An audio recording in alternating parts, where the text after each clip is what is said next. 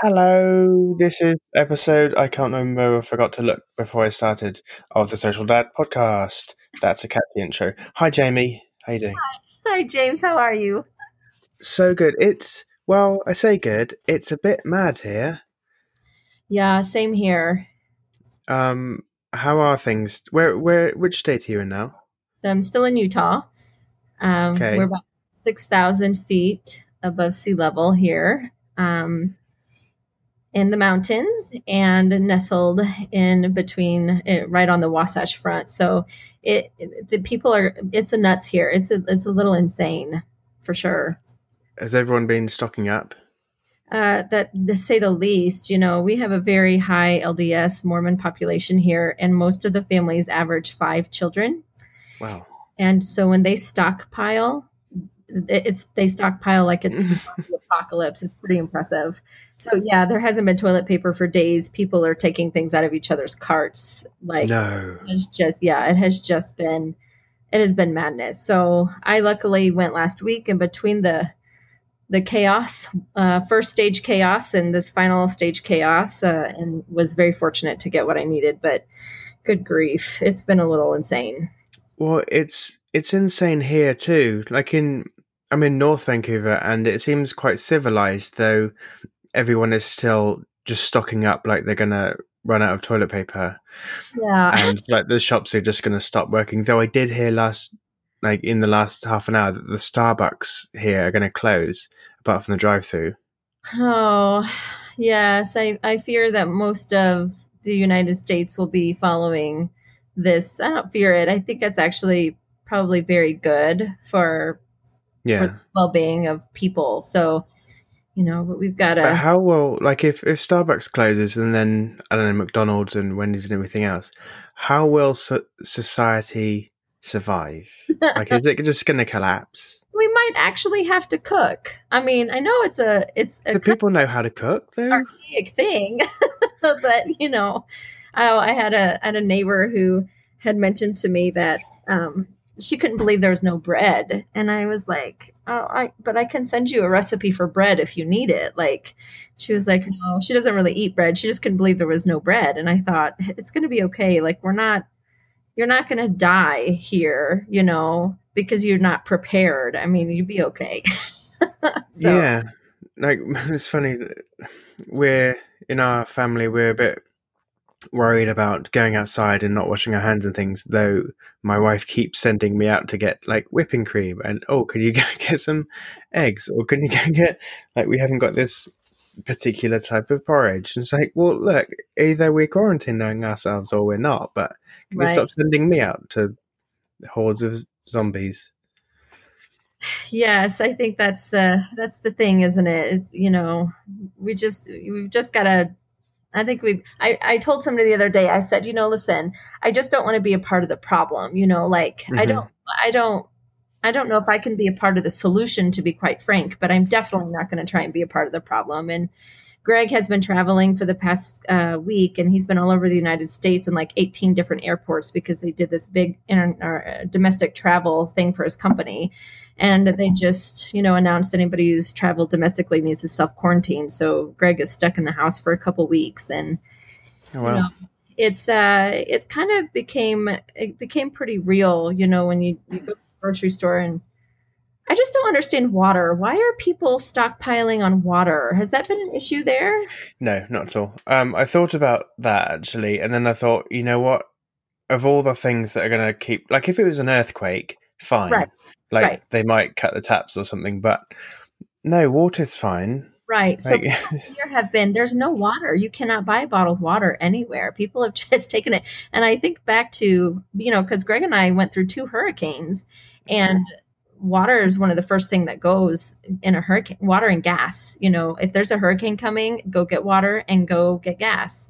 Um, because you might have to sit in a long line trying to get out of the state for hours upon hours upon hours and you don't want to run out of gas. But water it's obvious because they could shut your electric down because of the winds right? It could just go down. So water's kind of a thing but i couldn't i just don't understand why people are buying water here. So different from canada i don't know italians are just decided to go crazy for water yeah, it's is the toilet paper and the soap and anything with antibacterial Yeah. is are the main things.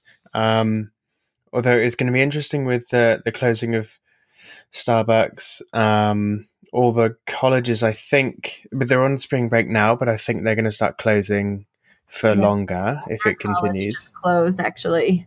Oh, really? Uh huh. Yeah, they sent out a message on Friday, that, Thursday, that said they were closed. Well, we'll move to online classes for the rest of the semester. We're not coming back. So, and then my my children's school shut down for two weeks as well. So they are they are definitely, uh, and then they'll review, you know. But I think in two weeks we're going to be in the height of everything. I think it's going to be the worst in two Yeah. weeks. I don't anticipate. I was listening to the Joe Rogan podcast, and he had a I can't remember the name of the guy, but he was incredibly clever. He was very high up, and he he knew everything about everything. And um, he was saying people are preparing for this like it's a blizzard, but it's a winter. right. Like it's a long term thing. It really is, and I don't know that we're going to see the impact here, for, like the biggest impact for a couple weeks. though. Yeah. we're in it for the long haul. I'm afraid. So, like, how do we prepare for that? Like, as a, a species, I suppose. You know what? I don't know that we do, and I think that's the interesting part. You know, I was talking to somebody the other day about the role media plays in all of the social chaos and the fear that goes along with it, and you know, part of me is, part of me thinks that you know we, at least as Americans, we haven't really seen war ever. You know, Mhm. since the 1800s on our on our soil. You know, we've never been had this huge attack outside of 9/11, you know, that has really caused us to have this nationwide fear. And so when people are faced with a world pandemic and they grow fear based upon what is known as the truth from the media, then you know, it, I don't know that there's a great way to prepare for it. And a lot of it is just this is the first experience a lot of people have had with that level of fear.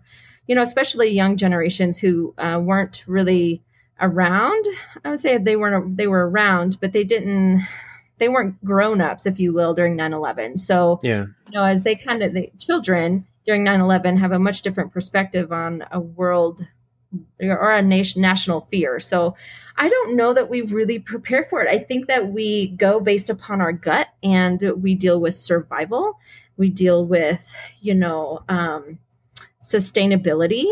And I think those are the things that kind of go through people's brain. You know, how do we survive this and how do we sustain where we are?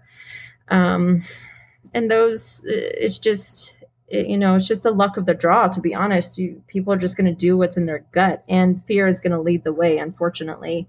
And Yeah. I don't know that media can be blamed for that, you know, because I think media is always a lens into some level of truth. Um, and, you know, we need to take that into account. But, uh, general, the the American people here in general have a have very high distrust in in the um, the Trump administration at the moment. You know, yeah. I mean, that's fair. yeah, to be honest. But um, and also like watching the English news. I'm up in in Vancouver, as you know, but um, watching things back home, and Boris Johnson is just bumbling his way through, Mhm. and for some reason he's still there, um, which is ridiculous. So Right.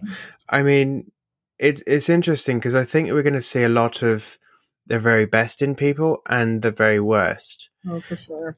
And that's a sort of scary thing because it's really hard to predict in Yeah. people but also as a sort of society in, in general um eh, i mean it's, it's going to be interesting to watch though scary and i think that's kind of one of the the sort of advantages of quarantining Mhm. is that you kind of can keep yourself out of the mix because I think there's going to be a lot of people who are getting very anxious and very on edge and very quick to react. And if something strikes them the the wrong way, um, it can go a bit bit bad. So I think kind of, I mean, this is a very sort of depressing subject, but it is kind of it's on a lot of people's minds as it should be. Mm. Um, and it's it's worrying, like as, but it's it's kind of hard to even comprehend. Like we go through life, or, or I, at least I do, where the news is always at a distance, and I'm I'm very fortunate being sort of a middle class Mm. person or working class, I suppose. I have to work for a paycheck. Um, where the hardships on the news are always at arm's length, but Right. now they're very much on our doorstep. Right.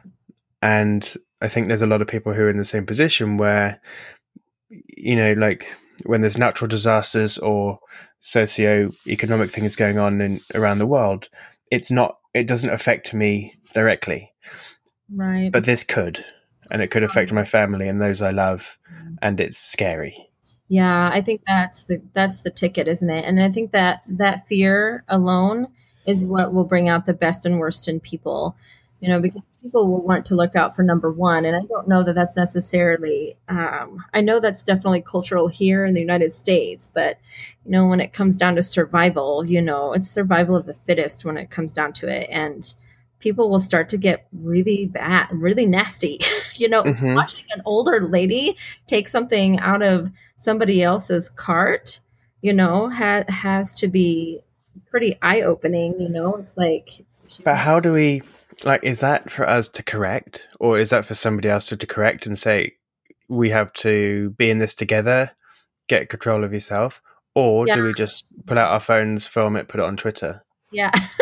well, thankfully, my friend is the one who saw that happen, and um, she just gave her the side eye. You know what I mean? Like, I see. But she just didn't care, the woman. And I, I do think, though, too, that it will bring out the best in people because people are, people can be very compassionate and very understanding and very thoughtful, you know, here. Um, and and I think that you're just going to see the true character of people and the media. I don't know. I think they have a very unique responsibility to try and report the truth, which I think is what the media ultimately tries to do. You know, um, at least that's one of the big objectives of media literacy and just media understanding. So I don't know, James. I think it's going to be a real test of true character. And I also, people, people will learn a lot about themselves as they are in quarantine or they're trying to self quarantine or social distance. You know, Mm. like a lot of people don't spend a lot of great time with their kids, you know?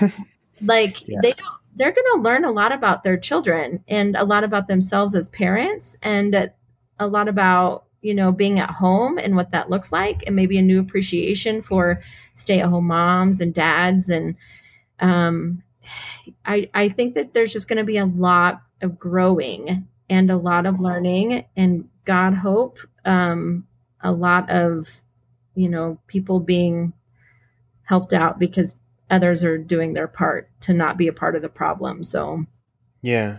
So you your kids are at home. So how are you um, sort of distilling this information to them? Yeah, that's a good question. So, I mean, I'm pretty blunt with my kids. You know, we talk about politics a lot. Um, my son loves to talk about politics at school, which I think is hilarious because he is 11.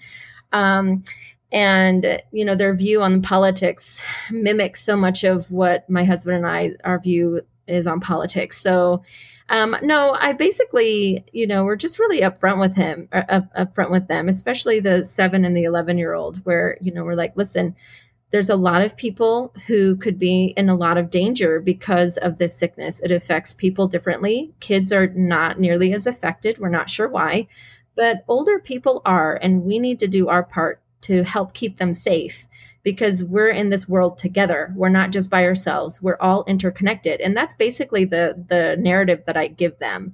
You know, cuz they hear the news, they hear that people are dying, x amount of people have died today, you know, and they get a little bit concerned, but I have to just, you know, grab a hold of their little faces and let them know that, you know, we're in this together. This family is not leaving each other. We're not going anywhere. Your dad's in quarantine right now because we want to be sure that he is not going to be a part of the problem we can be a part of the solution by just doing what we need to do every single day and following the guidelines and they're like okay you know and they're very they're very casual about it because in a lot of respects it is far from them do you know what i mean like it hasn't affected them directly so they don't have this uh, initial sense of um, we have to do something right now, you know? Yeah, there's no urgency, but I think that's important for the kids because they shouldn't have to feel any sort of responsibility about this. Sure, they Sure. they know they have to wash their hands when they're told by mum and dad that they have to wash their hands, Right. but in the same way that if it's time for them to go to the potty, they should go to the potty. Right. Absolutely. They shouldn't have to be that close to the news where they're being relied on to do anything. Right, absolutely. And, you know, I think it's just a matter of, um, you know, teaching them how to um, be okay in unstructured and spontaneous situations because we don't live in a culture where we are good with un, uh, spontaneous um, scenarios. So, you know, things that are unpredictable is not necessarily something uh, Americans are really good at. Um, and so when we're thrown, I mean, we thought the kids were going back to school tomorrow and on Tuesday were told they were given half days and they just suddenly said, nope, sorry, we're not coming back. And I think that, you know, it will challenge especially mom and dads who have to stay at home with kids to deal with uncertainty in a new way. You know, like uh, it's uncertain, let's make the best we can out of it. So, you know, like tomorrow I have a schedule set up for my kids. We'll see if we follow it. I am not great at following schedules to begin with, but but I, you know, I'm happy to, you know, oblige because I think it's important for the kids to know their routine while they're at home for a couple of weeks and then we've got spring break on top of that for so about 3 weeks they'll be here. And um you know, the the kids just really need to know what their responsibility is and that is to take care of each other and to take care of themselves. And a part of that is washing your hands. Part of that is using sanitizer. Part of that is being kind to your your you know sister and your brother um, doing your homework but the other part of that is okay let's all get on a wrestling match and let's just get out our aggression because we're cooped up in this house all day Yeah, so totally. you know we just there's got to be some sort of balance but i think people will be challenged with the uncertainty here um, especially with parents who still have to work but they now have nowhere to send their children because school is out so and all the daycares are shut because yeah. otherwise it's just as pointless as you know sending them to school Yeah, absolutely. So I don't know. I think that we're going to have to help each other out for sure. Um, do you think like i'm trying to sort of think and it's a, a very weird sort of thing to do because trying to trying to be positive about this Sure. and i know the whole situation is awful but you got to look for th- for the light Yeah. and and I'm not sure really where I'm going with this, but it's kind of like do do you think that there's any good sides to this? And I think we have to look as a sort of overall, like the the CO two level going down in China since the quarantine, um, going back to normal, and I think almost as a sort of more historical viewpoint on it. So, you know, during the war, everyone had to buckle down, but then I don't know, ended up meeting and having romances because of the Blitz. That kind of right. forget all the bad stuff. Like it was an awful time and loads of people died, but also some nice things happened. right. Do you think? I mean, from this side of it, because we're just going into it now, can you see any sort of good, not good news stories, but overall goodness coming from this? Well, I think, um, oh gosh, that is such a good question because I think it's hard to see what kind of good will come from something so tragic, right? Yeah. But at the end of the day, I do think that people people will learn a lot about I think people will learn a, a lot about what is valuable in their life, you know? Like e- eventually we will have people that we know firsthand who have the coronavirus. We will know people firsthand who will have passed away from the coronavirus, you know? We um we will live through the tragedy, but only you know the tragedy can also bring such great hope and such great light if we allow it right so we can't just stay in sadness and depression and, and anger you know it's, it's it's bad. It's really unhealthy to do that. So you know we look for ways in which you know people will be reunited um, reconnected um, interconnected as we help each other you know um, uh, I do think that there'll be some some positivity that definitely comes from it, and I think it'll be from the stories of survival.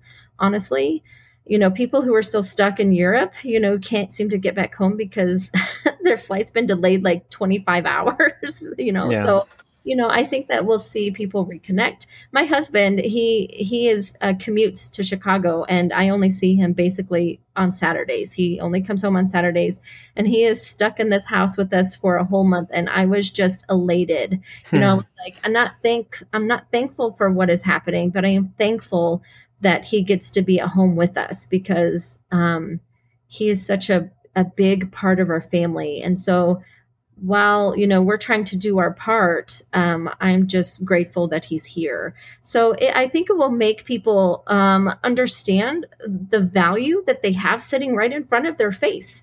You know this is valuable to me. You are a human this human experience and interaction that i have with you with my children with my husband with my partners with you know, with whomever uh, that they find valuable relationship with will will be heightened. And i think that's a good good thing.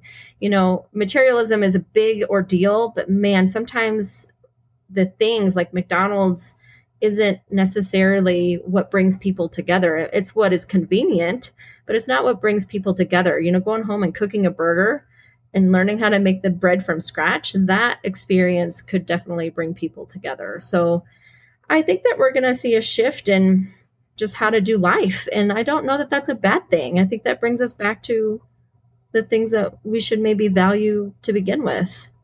I think, yeah, I, I think that's spot on. I think that humans of late have, have kind of lost their way. Like priorities have gone all wrong, and we're valuing in um, specific products that we can pick up in the supermarket, and if we can't get them, all hell breaks loose.